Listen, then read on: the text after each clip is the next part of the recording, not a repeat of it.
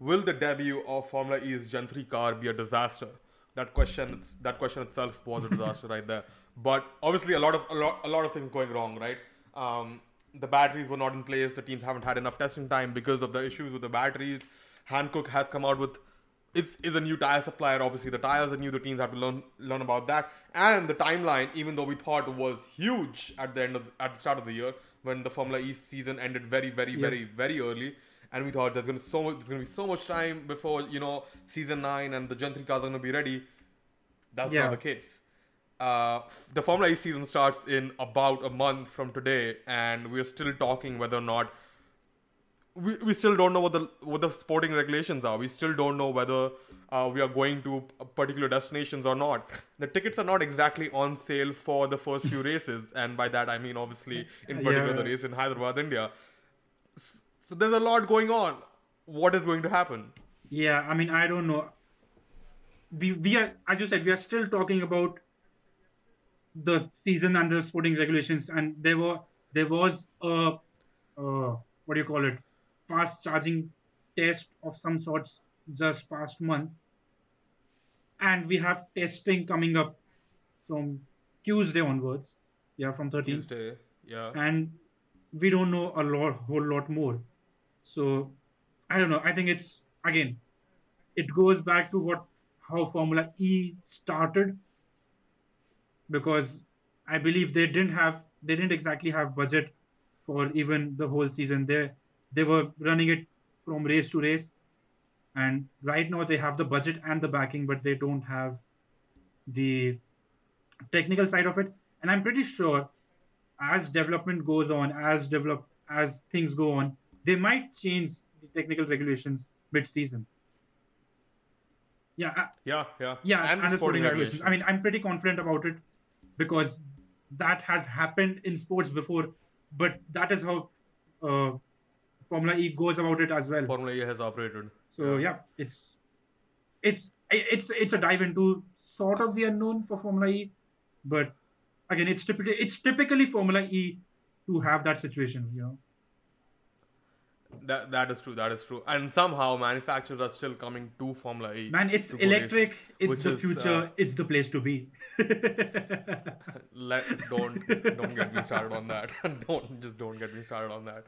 Uh, but no, it, it's very. Inter- I I think I think the downfall of this all of this has been so uh, again the teams have said you know that the new cars are great. Uh, it's just a matter of you know getting the tech right and getting it on track and you know safe and and all of that, which is which is a huge part. Uh, and obviously it poses a real really nice technical challenge for the entire for all the engineering teams uh, back at base and on track. And I think um, the technical director of Jaguar did an re- interview recently with the race. I might be wrong as to who was interviewed, uh, but they laid out you know what the challenges had been with the Formula E car. And obviously, like I said, the battery, the tires, and then uh, the drivers having to adapt to a new style of driving because essentially now you have regen on both axles and not just on one axle.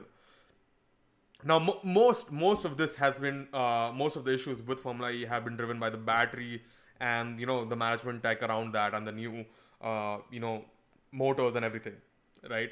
So that that that powertrain has been the issue for Formula E. But I really think the issue like I, I just think that Formula E is in such a place right now because they try to change too many things too soon all at once. Yep. um, you know they change the tires the car design itself the powertrain and everything. And i feel if they had done it gradually they could have bought themselves not more time but more uh, leeway in terms of what car they had to run you know the next season.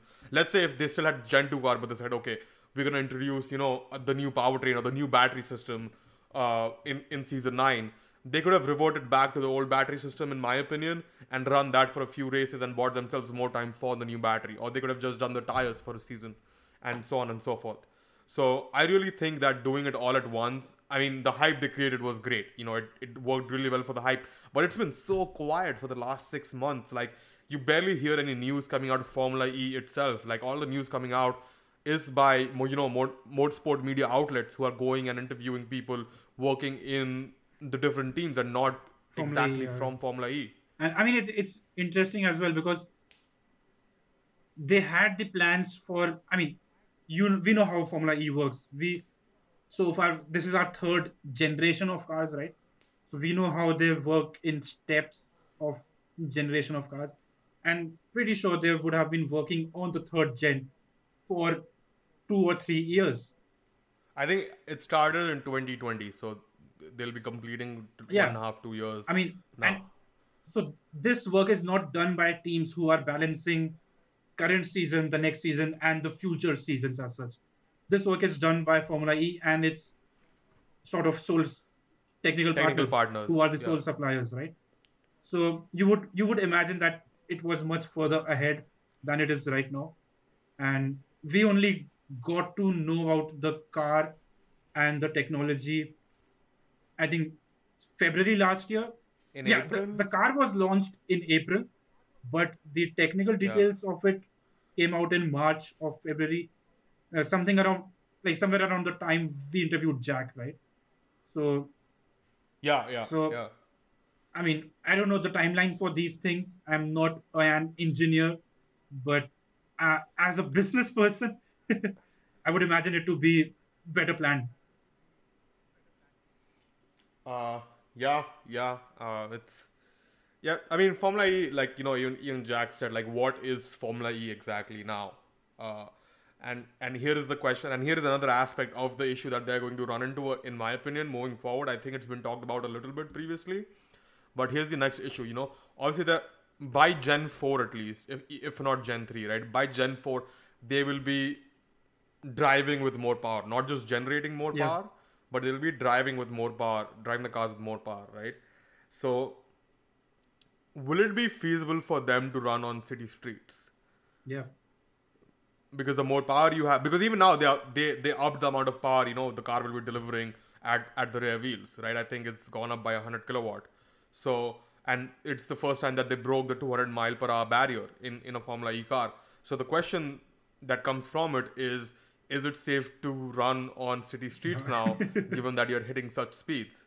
Or given that you're you're hitting such uh, you know accelerations and the end of straight speed might be different is it time or will there be a time when formula e will have to really assess whether racing on city streets is feasible versus uh, and you know weigh, weigh in whether or not they want to go racing on actual street circuits because the cars are so much more powerful and maybe not as nimble and agile as they were? Yeah and i mean it's a it's a great great point and i think when you think about the added uh, speed of the cars and added, you know, uh, and you and you think about circuits like Rome and one of those very twisty, bendy circuits. we, we saw what happened in the rain um, in in the US yeah. this year.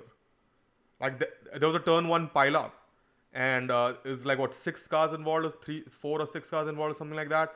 So Im- imagine doing that with more power. Yeah, yeah. yeah it, it's it's it's a great uh, conflict where formula e is again you know it's it's it's a relatively young series just and with this new set of regulations as you said just bringing it bringing it all out at once it gives them a real challenge just gradual steps changing one thing at a time as you said should be it could could be a better option yeah, yeah. I mean, uh, we'll see. I mean, the feedback from that race article that I referred to earlier, the feedback on the tires has been pretty good. Uh, but it's you know again it's the powertrain side of things that is causing the issues for the teams because we also heard about a, a few accidents uh, during the testing that happened uh, earlier this year. You know, a few drivers got a couple drivers got injured. Uh, the cars broke down. The cars did something erratic and that sort of things. So clearly, still a long way to go. Hopefully, they're able to put on a show with the new cars at their full potential starting, you know, at, at the very start of the season. And uh, hopefully the sporting regulations will sort them out as the season goes on. And we talked about, you know, the optics of a recharge pit stop previously. And the more yeah. I think about it, and I've said this before, obviously, the more I don't yeah. really want them to do, you know, um, a, a recharge pit stop as exciting as the, as it might be.